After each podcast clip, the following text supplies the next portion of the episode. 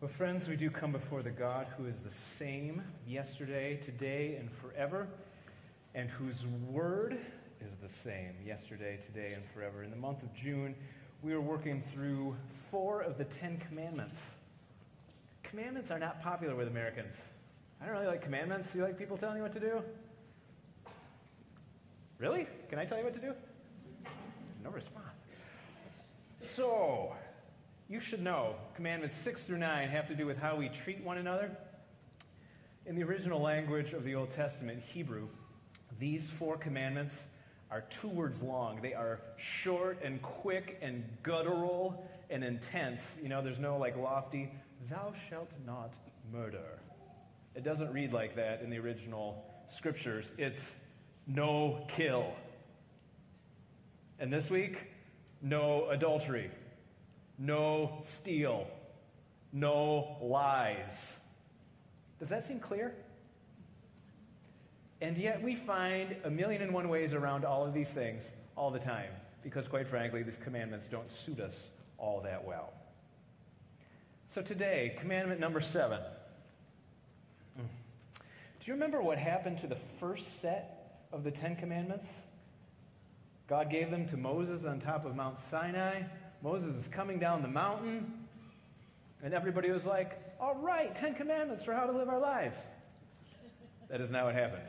There was a big idolatrous party. People were behaving horribly, breaking all the commandments. So Moses took the two tablets and smashes them on the mountain before he even makes it down and can share with the people the Word of God.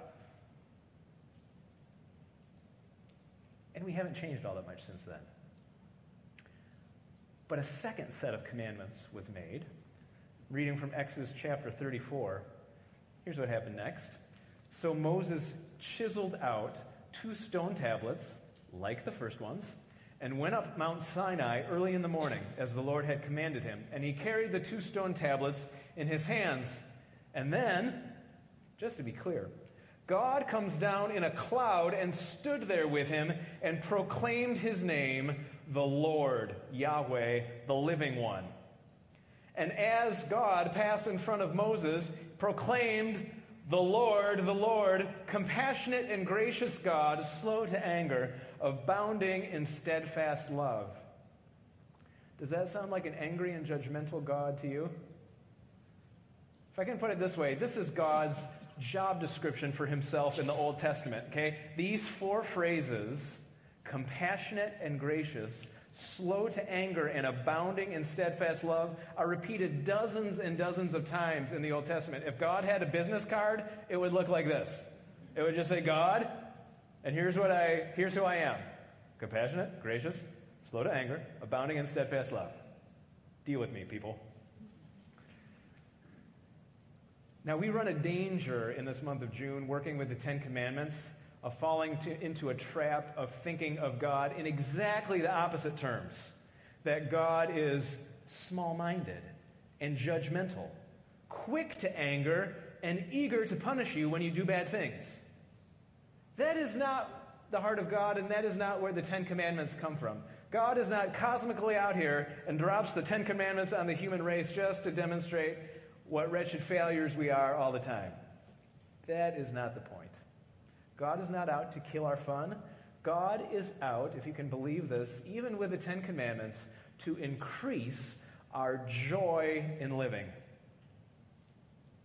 You got me on that? The Ten Commandments exist to increase your joy, not to squash your freedom, but to give you the gift of true freedom, which only comes through exercising our gifts and potentials through the proper limits. We get so easily confused on this. What if there was a soccer game and some random person ran out on this field and picked up the ball instead? He's like, I'm free, I can pick up the ball. That would be rugby, right? it's not soccer any longer.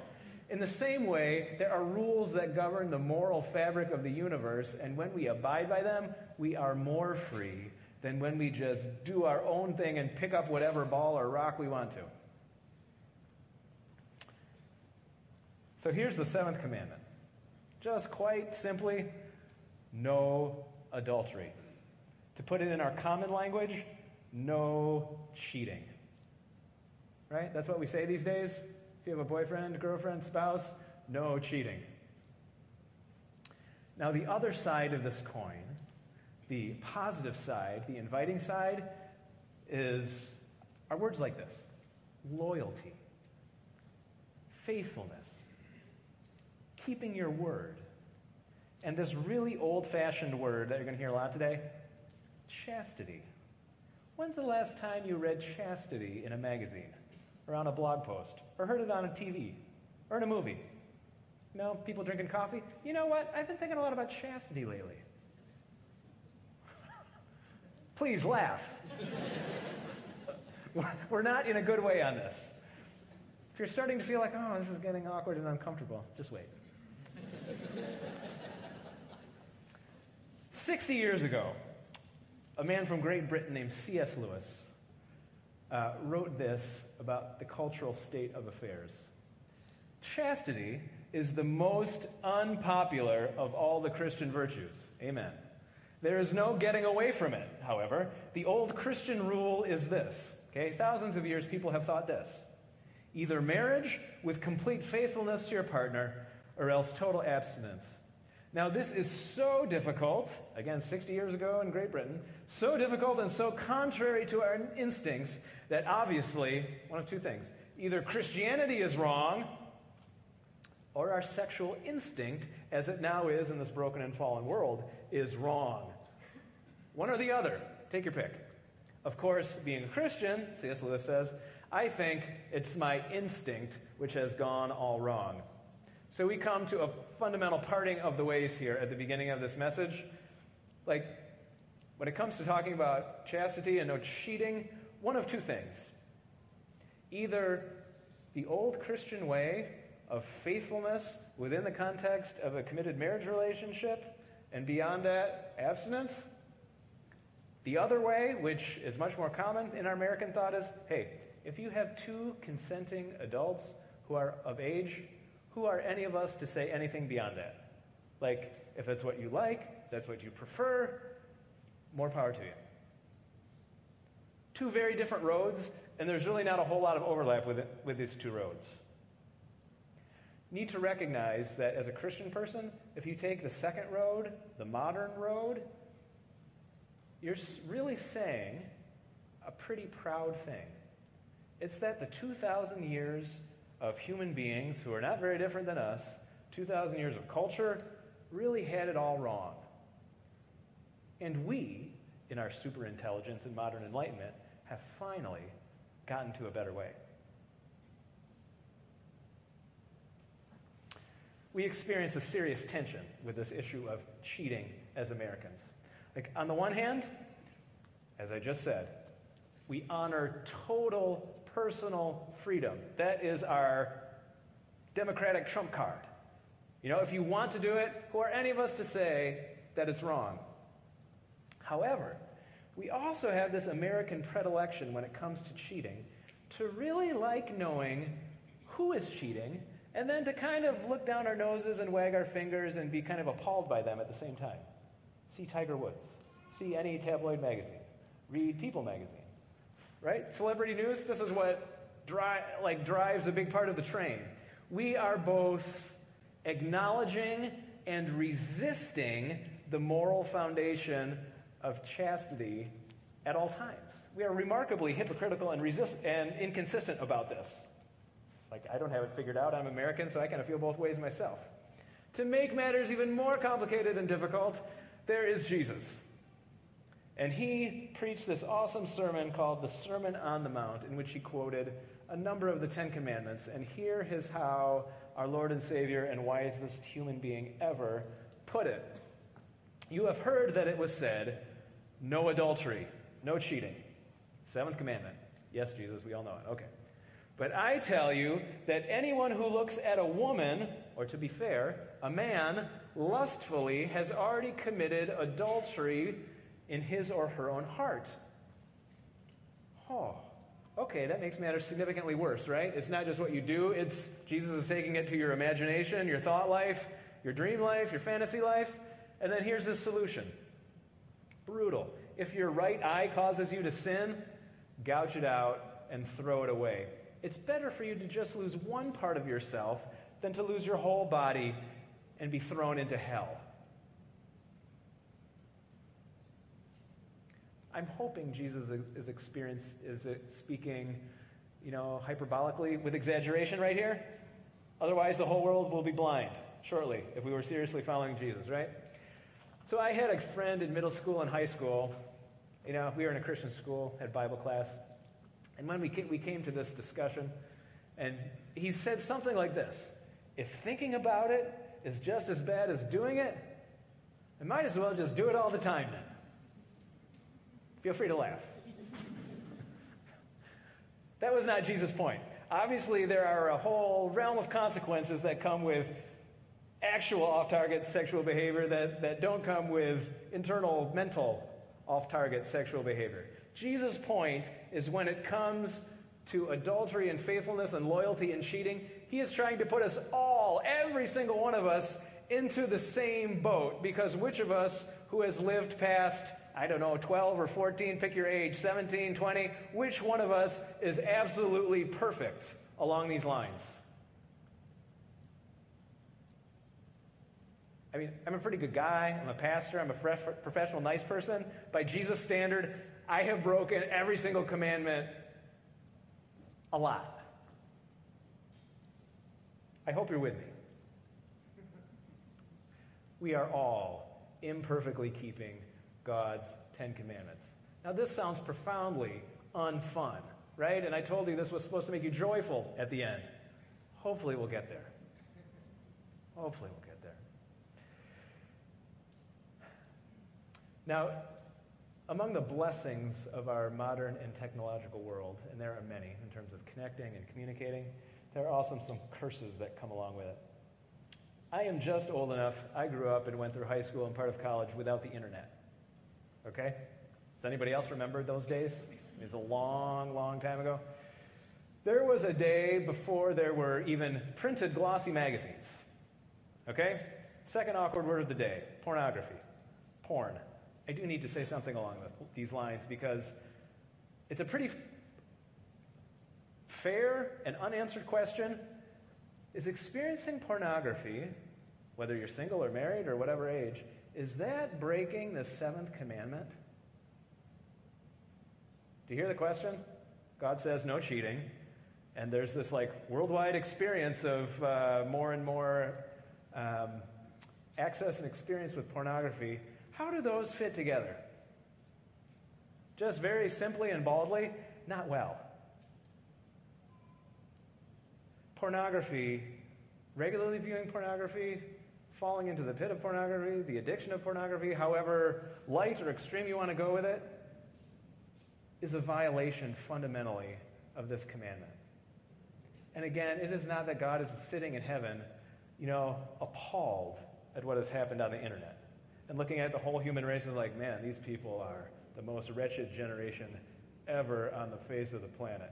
We're not any different. We just have like universal access to this stuff. You know what I'm saying? once there weren't magazines and then were print magazines and then like adolescents started hiding print magazines in the corner of their basement and then the internet get, got invented and all you need is a smartphone and you know a thumb and how to type and there it is it's that easy these days god is not appalled by this god is not surprised by this our nature is not getting worse just our access to creating a maelstrom of craziness in our sexual instinct exists in our day and age like it has never existed before. Our world is getting more complicated, not simpler, along these lines. Here's why porn is a problem it disconnects us from reality. It disconnects us from each other. It doesn't generally help us be loyal or faithful or available or transparent and honest with the people that we live with and the people who matter most to us. Do you hear me on this? It's not that God is like, you're looking at it and I'm super mad. It's like God has created us to genuinely know and love each other And anything that gets in the way of that, and porn is a huge roadblock of us loving each other in a real way, anything that gets in the way of that breaks God's heart because it breaks us apart. That is the problem. God's not giving these commandments just to clamp down on us, but He cares about us living joyfully and authentically and freely together. If you look at a little bit of porn, it hurts you a little bit. If you look at a little more, it poisons you a little bit. If you work up to a full time, full time, nonstop addiction, it will kill your love and will kill your heart. Walked into a dorm room or a dorm, a dorm, not too long ago. There was a big poster on the first floor porn kills love. I was like kind of taken aback. I was just like dropping by a school, you know? Just like you dropped by church this morning and you didn't know you were going to get all this, right? Like I see this poster, I'm like, ah. And I thought about it. I was like, is that true? I mean, love is love is the most powerful force in the universe. I thought, yeah, maybe it's true. Like porn, porn hurts love, or porn will wound love. And the more and more I thought about it, like, yeah, if taken to a really deep extreme, it will kill love. It will do that.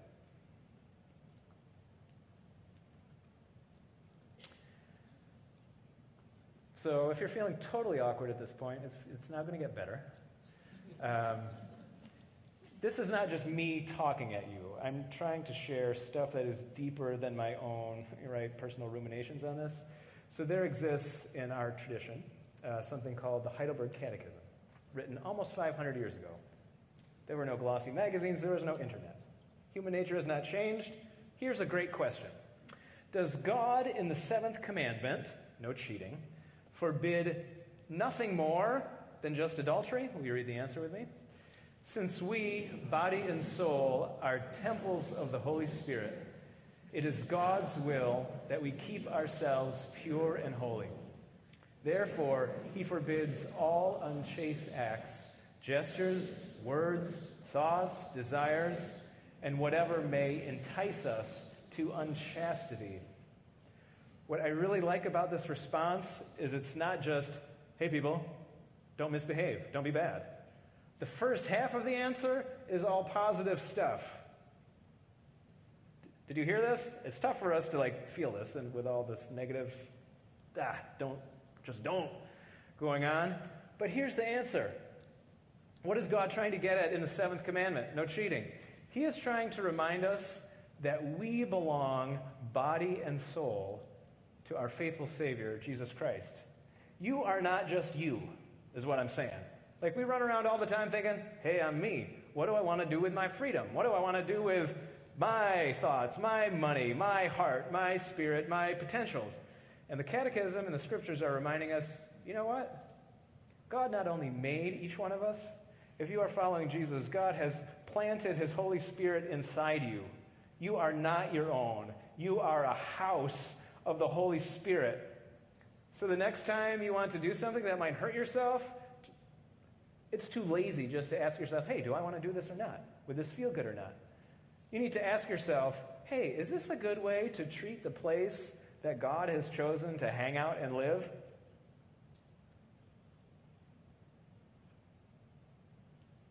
That's kind of weighty, right?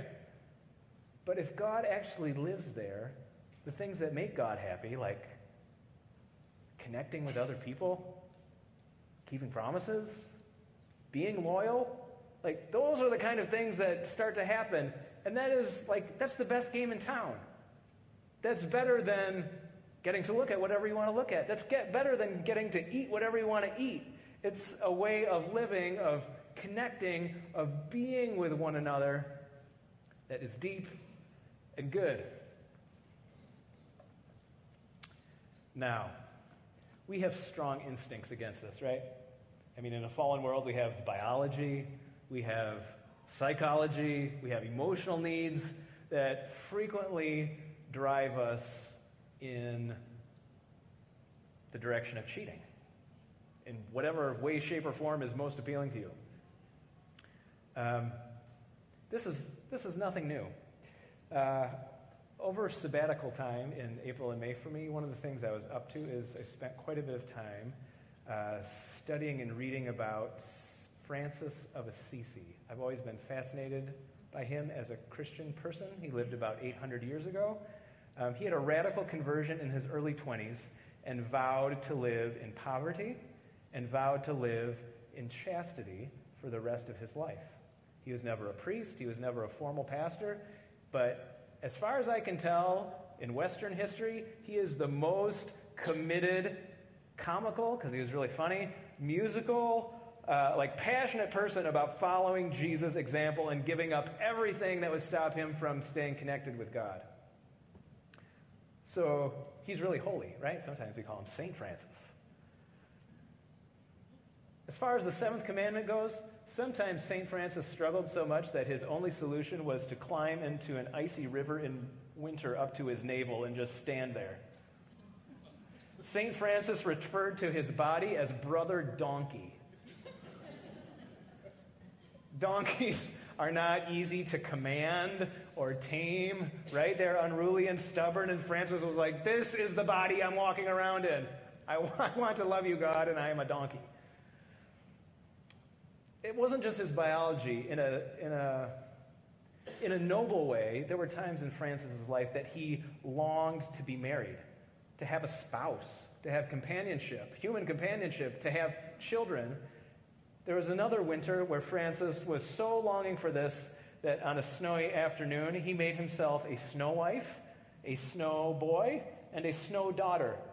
And he spent an afternoon alternately weeping because he was never to have a family because of his vows to God, and just laughing at himself. Because what could be better than the, the life that God had given him? Even for the most holy among us, this is what I'm trying to say. This is not an easy part of life. And we are all in the same boat. Our world is getting more permissive by the day. Have you noticed this? At least in my lifetime, we are getting more permissive along the lines of the Ten Commandments by the day. Our world, at least our North American culture, is also getting, in my lifetime, a little darker and unhappier as year follows year. I believe this is so because the freedom promised to us by our cultural value of if you want it and get it, you'll be happy. That formula doesn't actually produce joy and freedom. The little formula of if you like it, if you want it, and then you get it, if that happens to you again and again and again, what that ultimately produces, friends, is bondage and slavery and paralysis of your will and of your soul. I do believe, difficult as it is, I do believe in the old Christian value of chastity. Our sexual nature is meant for marriage and loyalty and faithfulness.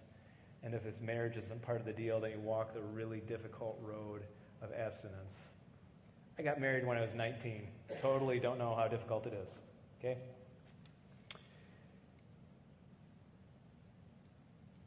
And there's so much that can go wrong around the seventh commandment. Have you heard the old Christian phrase, love the sinner and hate the sin? This especially gets repeated around sexual issues and sexual behavior. Love the sinner, hate the sin. This phrase has never sat very well with me. I, I've heard it a million times. It just has always, yeah, I don't quite know what to make with that. Something doesn't seem quite right. I think it's an uneasiness born out of how do you balance genuinely loving and judging at the same time. I can't find the place in my own little spirit where both of those are like holding hands and singing in harmony. But Jesus has helped us along these lines. There is an incredible story of Jesus at the beginning of John chapter 8. Jesus, who demonstrates, I think, the best way to live out and respond to people who may be imperfectly keeping the seventh commandment. Okay? The story involves a woman, some religious leaders, and Jesus. So there's this woman. She has been caught breaking, literally breaking the seventh commandment, caught in the act of cheating. The religious leaders bring her before Jesus and they say, Hey, Jesus, gracious, kind, gentle Jesus, you're telling people the truth all the time. What are we supposed to do with her? You know in the Old Testament that it says to punish her, to stone her to death. So what should we do? Because here she is, she's broken the law. And Jesus does the most unusual thing in this moment. He gets down, I don't know if he squats, gets down on a knee, he, start, he starts writing on the ground. And the Bible does not tell us what Jesus writes. By the way, this is the only instance in all the Bible of Jesus writing. But it's amazing what happens. Jesus is scribbling in the dirt, and the Bible says this one by one, the accusers turned their back and went away, starting with the oldest and the wisest. Like, what? What could Jesus write on the ground that would totally change and transform this horrible moment? I don't know, but I have some suspicions. Okay? Here's what I think. Say there's a group of 20 religious leaders gathered around and they're like, are we going to kill her or not?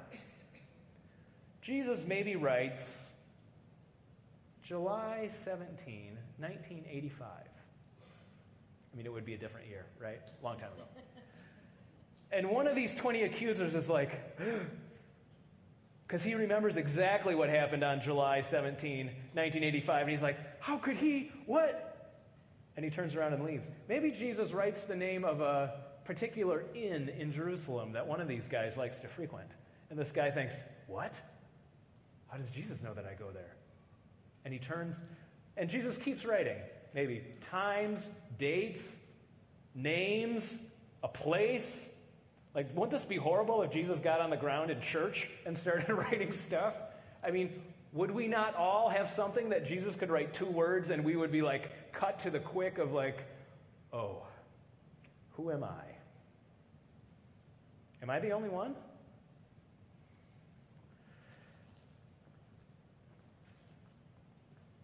After Jesus has scribbled on the ground for a little bit, he says to the woman, Woman, where are they? Has no one condemned you? And she says, No, sir, no one.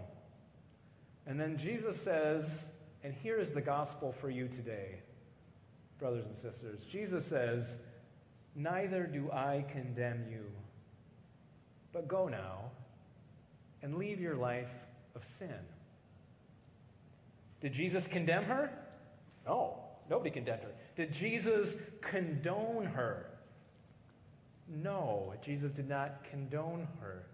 What Jesus did was he freed her in this moment to imagine a different way, to start down a different path. Jesus, in this moment, is trying to empower her loyalty and faithfulness, even chastity, if I can use that crazy word. Love the sinner, hate the sin, we like to say, but if we would really follow Jesus and the gospel that he lived in this story, what we would do is love the sinner, which is everybody, and hate our own sin. Because that's what Jesus pointed out to the self righteous people who wanted to judge this woman. He got them just for a brief moment to acknowledge and recognize their own sin. When it comes to the Ten Commandments and issues of morality, after you get rid of your own sin perfectly, I mean, totally get rid of your own sin, that's the moment where you can begin talking freely about the sin of your sister or brother or friend or spouse.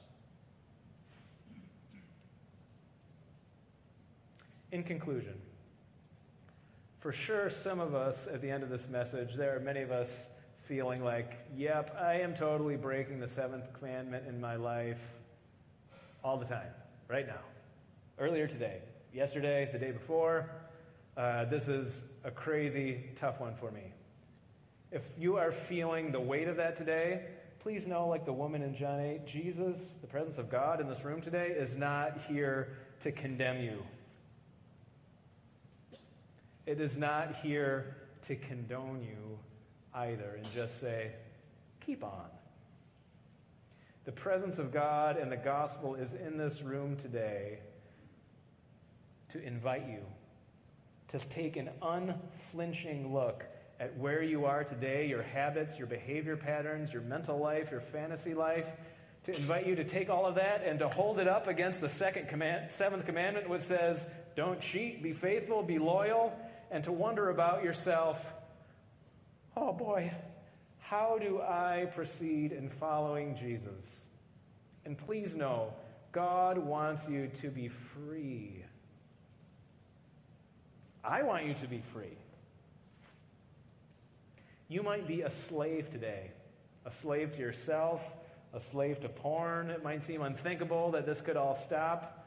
I promise you, by God's grace, something could change for you tomorrow. Three months from now, you could be a totally different, reformed, free person. With God's grace, a little bit of time, some Christian companionship, some honesty and love. Three months. You might really need to talk to somebody. You might need a staff member from this church to have you, help you along the way. We could do that. God wants you to be free. Secondly, there might be some of us sitting here today who are like, you know, as far as the seventh commandment goes, like, I'm in a pretty good spot. My life's pretty good. Um, I can't remember the last time I had an inappropriate thought. It's been years. Insert laughter here. There might be some of us, however, who are feeling pretty good and healthy about this. The invitation for you, if you are a respectable Christian person in every way, shape, or form, is to love the people around you and go farther in hating your own sin. That, as far as I can tell, is the gospel message of Jesus.